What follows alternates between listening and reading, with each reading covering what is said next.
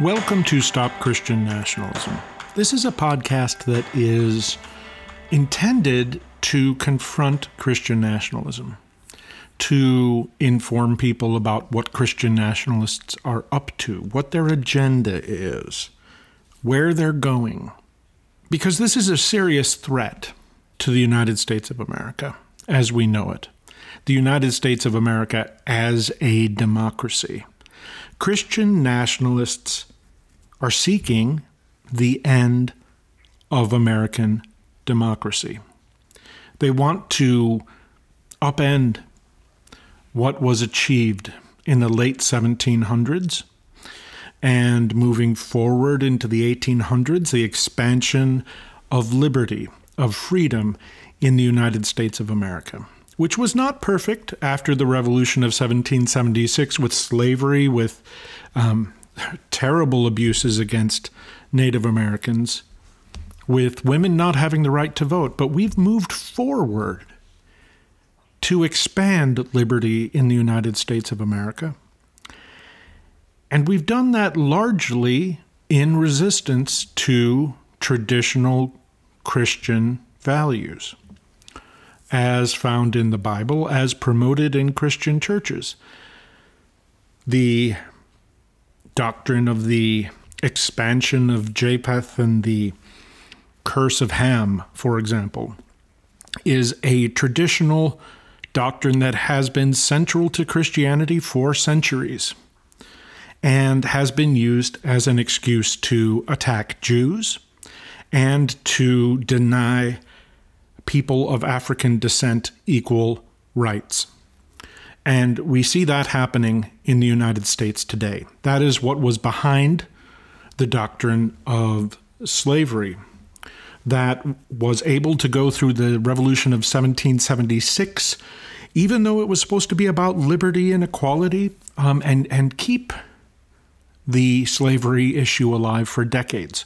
That was something that was based in Christian churches and keeping women from having equality, uh, keeping them away from the vote, keeping them from having equal rights.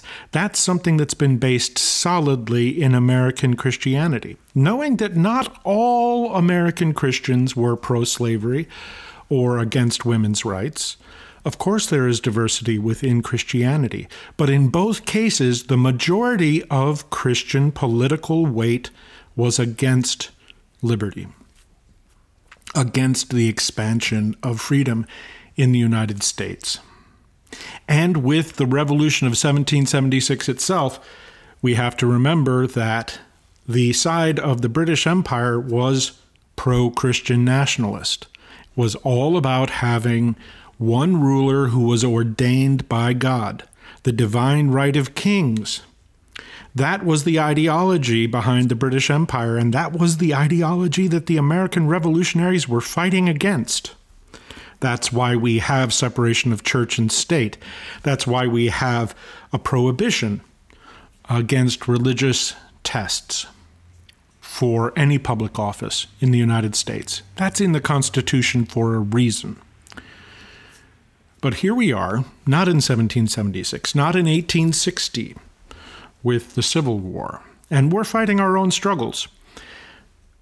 One of the most disturbing things that's happening right now is that there is resurgent sexism, dramatic, coming from Christian churches, uh, telling women that they need to become more traditional, the transformed wife movement saying that women must absolutely submit to their husbands, or if they're girls, uh, to their fathers.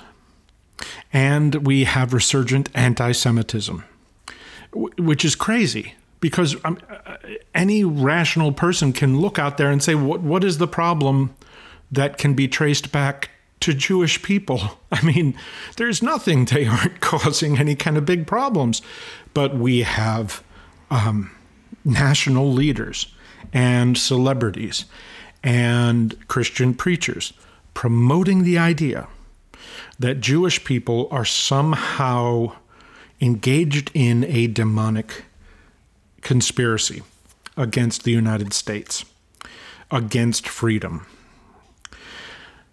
It's really crazy um, and it's frightening because it's linked back to Nazi ideology. And Nazi Germany is a great reminder that this stuff really can get out of hand really fast. This Christian ideology of hatred of Jews goes back to the New Testament. You can't say that this has no Christian foundations. In multiple places in the New Testament, there are passages that encourage Christians to engage in hatred of Jews, persecution of Jews who refuse to convert to Christianity, calling them a synagogue of Satan. That's a phrase that's used by Jesus himself in the Bible. So you can't say that this stuff is out of touch with Christian tradition. It's a part of it, but it is dangerous. It is violent. It is bigoted. And it is growing in the United States of America. And something happened this last week that really drew attention to um, how much this radical Nazi ideology is gaining a foothold in the United States, which is that Donald Trump, who is the former president um, from not too long ago, just two years ago, and um, is now a presidential candidate again for the 2024 uh, campaign. He met with Kanye West, who has said that he's doing going DEF CON 3 on Jews, which is a, a term that means he's going nuclear. Um, it's a way to talk about violence, about killing, an intention to uh, engage in the most aggressive, violent approach against Jews possible. Why? Uh, this is a great question. Why would somebody do that? But it wasn't just Kanye West, it was also Nick Fuentes. Nick Fuentes is not just a white supremacist, he's not just anti Semitic. These are the couple of phrases that you've heard talked about in the mainstream press. He is a Christian nationalist and an anti Semite, and he is against women's rights. He's against democracy. He hates democracy. All of these things come together in Christian nationalism, which is what makes it so dangerous. And Nick Fuentes is one of those people who expresses that most plainly. He uh, believes that Jews are intolerable and must not be allowed to have any kind of power at all. They must be excluded from political power. Uh, he wants to force not just people in the United States, to um, convert to Christianity, but he then wants to use the United States as a power base to force people all around the world to have Christianity as their religion, ending other religions. And he says this explicitly. He wants to end women's rights to be at all involved in politics. He wants to create a dictatorship in what is now the United States, ending democracy. And this is not uh, an interpretation of what he says, it is explicitly what he says. And Nick Fuentes, along with Kanye West, had a special dinner with Donald Trump where they talked at length about these ideas. And Donald Trump said that Nick Fuentes seemed to really have a great idea of what the, the Trump political movement is all about. Donald Trump has come out afterwards and said that um, the meeting with Nick Fuentes was just an accident and he had no idea what was going on. Um, and that's really not plausible for a politician at his level who has an active presidential campaign to accidentally meet with somebody who is actually an American Nazi. This is not possible because a presidential candidate has aides, has a whole structure around him, as he does in his business. Donald Trump has assistants who find out who's coming to dinner, who are you meeting with, who are these people. They do background uh, research. Uh, there's not an ability for anyone to just walk off the street and meet with Donald Trump. I couldn't accomplish that if I wanted to. So, Donald Trump's 2016 campaign. Uh, one of Donald Trump's sons met with uh, the former Grand Wizard, Arch Dragon of the Ku Klux Klan, David Duke. And Donald Trump's campaign at the same time, uh, at, at that time, said the same thing. They had the same excuse. They had no idea who David Duke was before the campaign met with him. But of course, everybody in politics knows who David Duke is. They know that he's with the KKK. So this is no longer a plausible excuse. So this is the situation that we're in. Donald Trump, former president of the United States, trying to become president again, is meeting with a Nazi. And Donald Trump has himself promoted Nazi ideology. And he's meeting with Kanye West at the same time, who also has promoted Nazi ideology, has been reported to say that he admires Adolf Hitler. This is no longer really something that's ambiguous. There is a significant portion of the American population that has embraced Nazi ideology. The same ideology of hate founded on Christianity that the United States had to literally fight against during World War II. Huge numbers of Americans died. People all around the world died in order to stop Adolf Hitler. And now there are people like Donald Trump who are working to do what they can to advance the ideas, the agenda of Adolf Hitler. So, here's the question What do we do about that? And I've been thinking about this a lot because there's something really alarming about this in particular, which is that Nick Fuentes is 22 years old and he's managed to get himself into a position where he is meeting with a major presidential candidate, perhaps the front runner for the Republican nomination, a former president of the United States. Having a private dinner where they get to talk at length about policies, about ideas. How does a 22 year old do that? And here's the really uncomfortable answer Nick Fuentes has gotten where he's gotten today by outraging people. He outrages me. I am outraged at what Nick Fuentes is doing.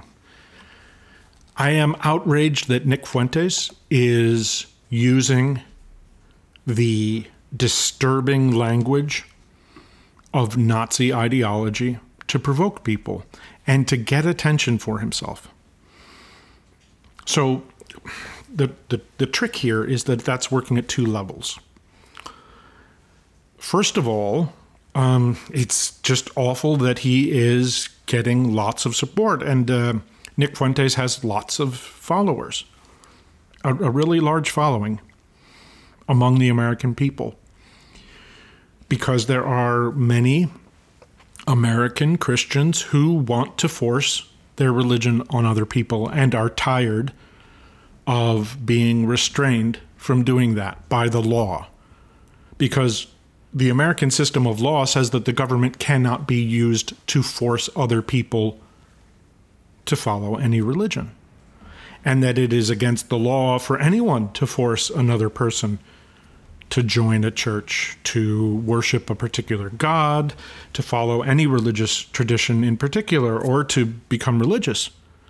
In the United States of America, we have the constitutional right not to believe in a religion, not to practice a religion if we don't want to. But there are a huge number of Christians who just are sick and tired of that, like U.S. Representative Lauren Boebert, who says that she's sick and tired of the separation of church and state and thinks that um, the job of the government is to comply with the orders of Christian churches. She wants to undo the Constitution of the United States of America. So, that's disturbing. But the other thing is that Nick Fuentes I believe he knows that he can get attention by being outrageous, by being extreme. And his mimetic strategy appears to be to get his name out there as the person who is willing to be the most extreme, the most outrageous of all the Christians. And he knows that simultaneously he can get support from Christian extremists who are unfortunately large in number. 79% of American Christians in one survey supported many aspects of Christian nationalist ideology. Christian nationalism is not in the margins of American Christianity, it's at the center of it. But then Nick Fuentes is also using his ability to outrage secular liberals. Remembering that non Christians are 40% of the American population right now. He outrages us and he uses that outrage to get attention for himself. And that is how he's gotten in the position he is in now, meeting with Donald Trump. So, how are we supposed to respond to that? One tactic would be to stop talking about Nick Fuentes. Um, but the problem with that is that by doing so, we pretend that what he's doing is not happening at all and that it's not a problem. But it is happening and it is a problem. The other uh, tactic is to say, well, we should talk about Nick Fuentes more. But in doing so, we place him at the middle of the American political scene, which is exactly where he wants to be. What is the answer to this conundrum? I don't know. I have a few thoughts right now about that, about how we can engage with that. And one is to take a look not at the people who are at the center, not people who are Nick Fuentes, but other preachers who are having a similar message. Because there are quite a number of extremist, hateful, Nazi Christian preachers out there. And some of them are putting their messages online. And maybe we don't need to cite Nick Fuentes in particular. But the other thing is, I think, that we have to identify what Nick Fuentes is doing and take it seriously. And I'm thinking about Donald Trump back in 2016 where it seemed like his campaign was a joke and he was saying such outrageous things that surely the Republicans were going to put a stop to that. They were going to present a more reasonable candidate who was somewhere close to the center, and that candidate was going to put a stop to all, all of this outrage. Um, bring the Republicans back into a reasonable position away from the fascism, the racism, the hatred, the violence of Donald Trump and his political base. But that's not what happened. And there are people who are acting as if that same thing that didn't happen in 2016 is going to happen now. They're saying, well, Trump surely is written off for 2014 or, 2024, excuse me, because you know no no uh, presidential candidate can do what he's done, can support Nazi ideology, and gain the support of the Republican base. Well, um, Donald Trump has learned that um, he can do exactly that. Now, there's more at work with Donald Trump in particular, which is that he is on the verge of being indicted for rather dramatic crimes, um, federal crimes, violating the Federal Espionage Act um, with extremely sensitive information beyond top secret stuff about nuclear weapons secrets. Keeping that to himself and maybe seeking to trade that uh, with people who should not have information about nuclear weapons. And there's also his corrupt business dealings, and his sexual assault, and his attempt to overthrow the legitimate democratic results of the 2020 presidential election. So there's a lot that um, Donald Trump may be disqualified for, and his campaign for president may, in fact, just be an attempt to put that off. Who can really say what's going on in the mind of Donald Trump? But Christian nationalism is not just about Donald Trump. Let's look at Ron DeSantis, who is the guy who is supposed to step up and take the place of Donald Trump in the 2024 Republican race uh, for president if Donald Trump falls down, it's going to be Ron DeSantis, people are saying. But Ron DeSantis has talked about using the power of government to force Christianity on American children in public schools, replacing a factual, secular, professional, educational curriculum in public schools with Christian indoctrination set up by Christian extremists. He's talked about um, critical race theory, conspiracy theories. Ron DeSantis is against confronting racism. He's against equal rights for LGBTQ Americans. And he's against these because he says that's not in line with Christianity. So Ron DeSantis talks about in his speeches having American voters put on the armor of God and elect Christian nationalist leaders who will then force Christianity on everybody else.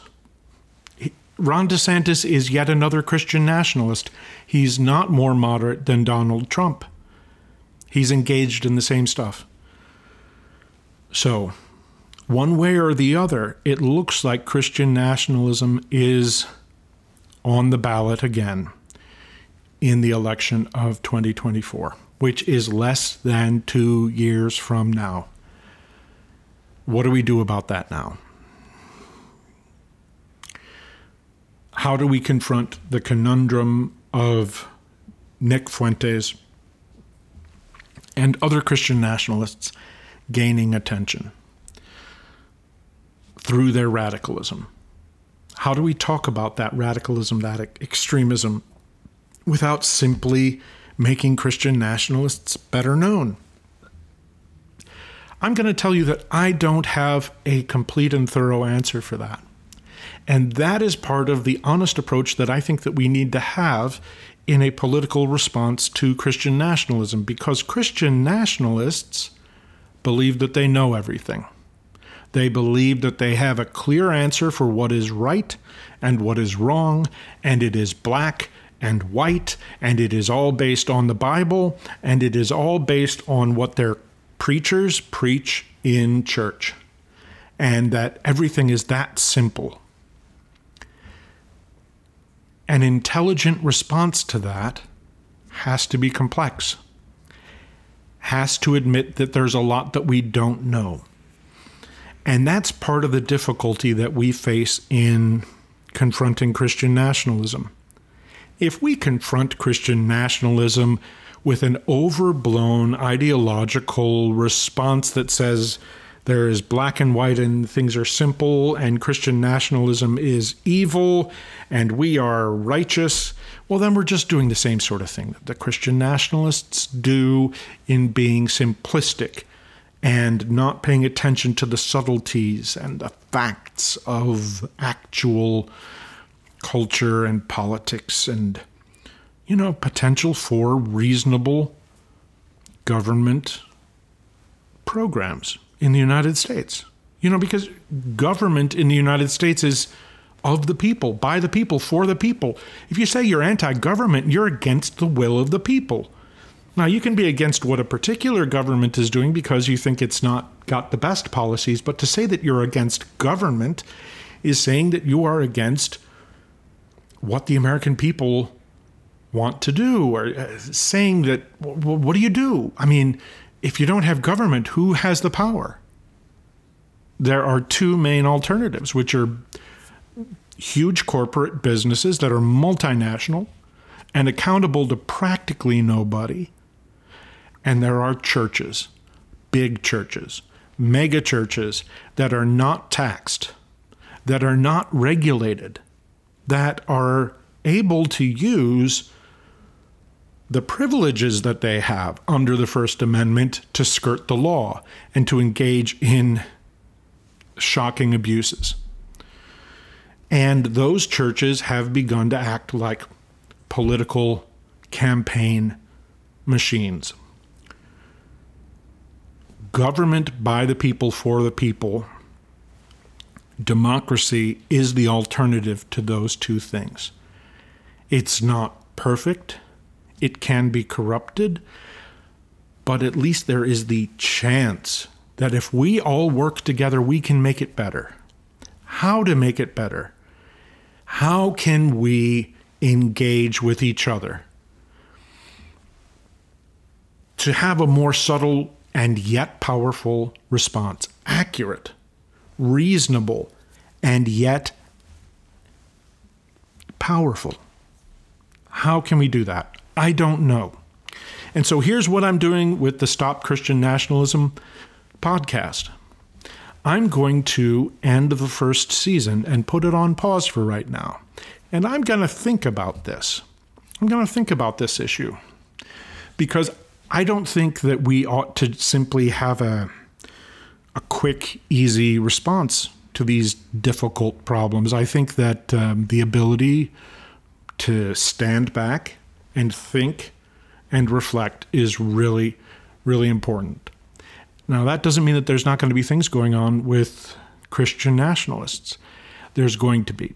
So there's also going to have to be a second season of Stop Christian Nationalism. And I can foresee that happening within, oh, the next six months, say, as we're going through the spring of 2023, moving toward the summer, and we have more presidential candidates, more congressional candidates stepping forward to declare themselves. And we're seeing exactly what's happening with Christian nationalism in the political sphere we have to come up with tactics and strategies that are effective and truthful. We have to be able to talk about Christian nationalism without just giving it a platform, without inadvertently promoting it, without giving attention to the worst of the worst of the Christian nationalists. And I don't know how to do that. And, you know, it may end up being in the end that the response is that we cannot have a perfect response.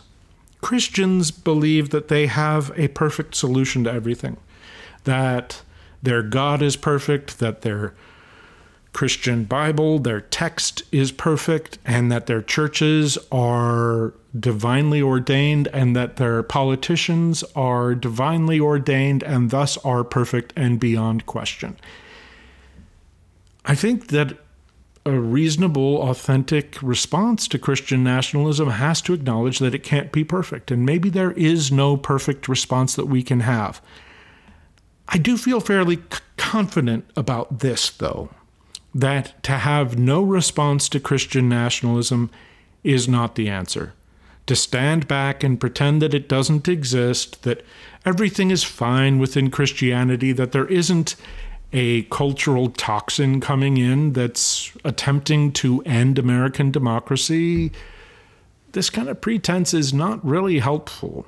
And that that's not the way that you oppose them. Uh, could you oppose Adolf Hitler and the Nazis in Germany back in the 1920s and 30s by simply pretending that they did not exist, were not dangerous? Of course, that wouldn't work. So, you're going to see the Stop Christian Nationalism podcast take a bit of a hiatus. This is the last podcast of the first season, and it's uncertain. It doesn't know where we stand. It's not offering you an easy answer. So, between now and the beginning of the second season of this podcast, which will come up sometime next year, I want to encourage you to hold that kind of uncomfortable skeptical, open minded, questioning position for as long as you can. Take a look at what religion is doing in the public sphere, what Christianity is doing as it promotes certain politicians while trying to oppose others. Pay attention to this. Think about it. Ask questions. Cultivate your doubt. And maybe restrain yourself from coming to an immediate answer about it. But above all else, pay attention. I will be doing the same during this time. And I imagine that when the second season comes back, we will have an awful lot to talk about.